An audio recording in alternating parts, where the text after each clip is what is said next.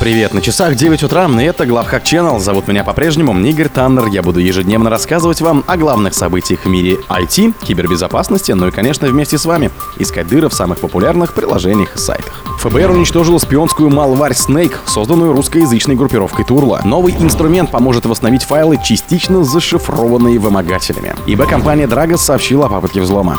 Microsoft исправила Zero Day уязвимости, две из которых находились под атаками. Спонсор подкаста Глаз Бога. Глаз Бога — это самый подробный и удобный бот пробива людей, их соцсетей и автомобилей в Телеграме. Страны-участницы альянса Five Eyes, который объединяет спецслужбы Австралии, Канады, Новой Зеландии, США и Великобритании, сообщила, что им удалось уничтожить инфраструктуру, используемую кибершпионским алварью Snake. Сообщается, что разработка Snake началась еще в 2003 году, тогда под названием Урабурас, а первые версии вредоноса были готовы в начале 2004 года, после чего правительственные хакеры стали применять вредоносные ПО в атаках. С тех пор вредонос Snake, обнаруженный более чем в 50 странах, использовался для сбора и кражи конфиденциальных данных у широкого круга целей, включая правительственные сети, исследовательские организации и журналистов. Правоохранители рассказывают, что уничтожили инфраструктуру Малваря, который связывает с русскоязычной группировкой Турла в рамках операции «Медуза». Подчеркивается, что среди компьютеров, захваченных P2P ботнетом Snake, ФБР обнаружило устройство, принадлежащее правительствам стран-членов НАТО. Министерство юстиции США совместно с международными партнерами ликвидировало глобальную сеть зараженных вредоносным ПО компьютеров, которые использовали для кибершпионажа в течение почти двух десятилетий, в том числе против наших союзников по НАТО, гласит официальный пресс-релиз. Согласно обнародованным судебным документам, власти США почти 20 лет пристально следили за активностью Снейка и связанной с Малварию вредоносными инструментами, а также отслеживали Турлу, чьи командные центры находились в Рязани и в Москве. В отчете Снейка описывается как изощренный многолетний имплант для кибершпионажа, который позволял своим операторам удаленно устанавливать вредоносные ПО на скомпрометированные устройства, похищать конфиденциальные документы и информацию, например, учетные данные для аутентификации, сохранять присутствие в системе и скрывать свои действия при помощи P2P сети. Новый инструмент поможет восстановить файлы, частично зашифрованные вымогателями. eBay-эксперты создали White Phoenix, новый инструмент для дешифровки файлов, пострадавших в результате атак программ вымогателей. Белый Феникс позволит жертвам частично восстановить файлы, зашифрованные Malware, который использует прерывистое шифрование. Инструмент уже доступен для бесплатной загрузки на GitHub. Прерывистое шифрование представляет собой метод, используемый некоторыми вымогательскими группировками. Идея заключается в том, что Malware попеременно шифрует и не шифрует фрагменты данных, что позволяет зашифровать файл намного быстрее, делая данные непригодными для использования жертвой. Осенью 2022 года специалисты Sentinel Labs сообщили, что прерывистое шифрование набирает обороты. Все крупные раз уже предлагают его хотя бы в качестве опции, а вымогатель Black Cat и вовсе имеет наиболее сложную реализацию. В настоящее время программы вымогателей, использующие прерывистые шифрования, включают Black Cat, Play, XArcs, Queen, Agendum и Bian Lian.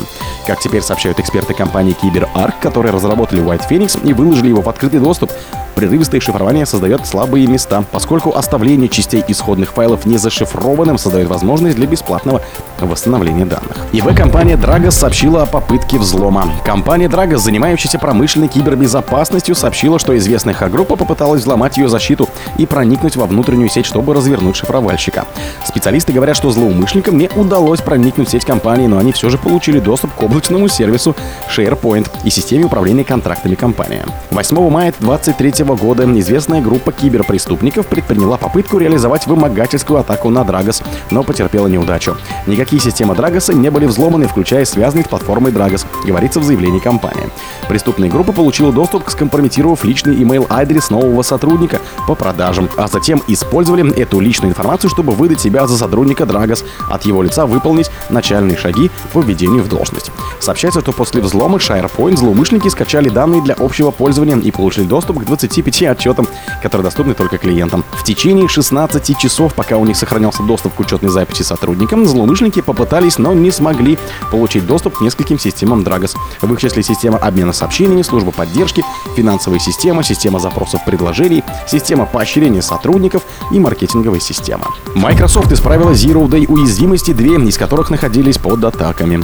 В рамках майского вторника обновлений компания Microsoft устранила 38 уязвимостей, плюс 11% проблем в браузере Edge в своих продуктах, включая одну ошибку нулевого дня, которые уже активно применялись хакерами. Общее количество патчей в этом месяце стало самым низким с августа 2021 года. Из 38 уязвимостей 6 оцениваются как критические, а еще 32 как важные. Кроме того, 8 проблем были отмечены Microsoft как баги, эксплуатация которых весьма вероятна. Список уязвимостей этого месяца возглавляет одна из уязвимостей, обнаруженной экспертами Avast. Это ошибка повышения привилегий в драйвере Win32K, уже активно эксплуатируется злоумышленниками. Злоумышленник, успешно воспользовавшийся этой уязвимостью, может получить привилегии уровня систем, сообщили в Microsoft.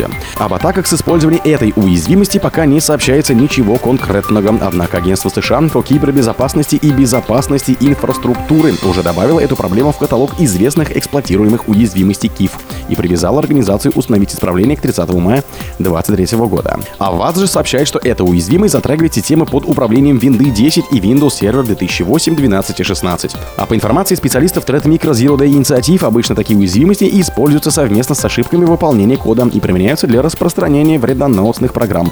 Также в этом месяце отдельного внимания заслуживают еще две уязвимости, одна из которых представляет собой критический баг, допускающий удаленное выполнение произвольного кода и затрагивающий Windows OLE и Windows Outlook. О других событиях, но в это же время не пропустите. У микрофона был Игорь Таннер. Пока.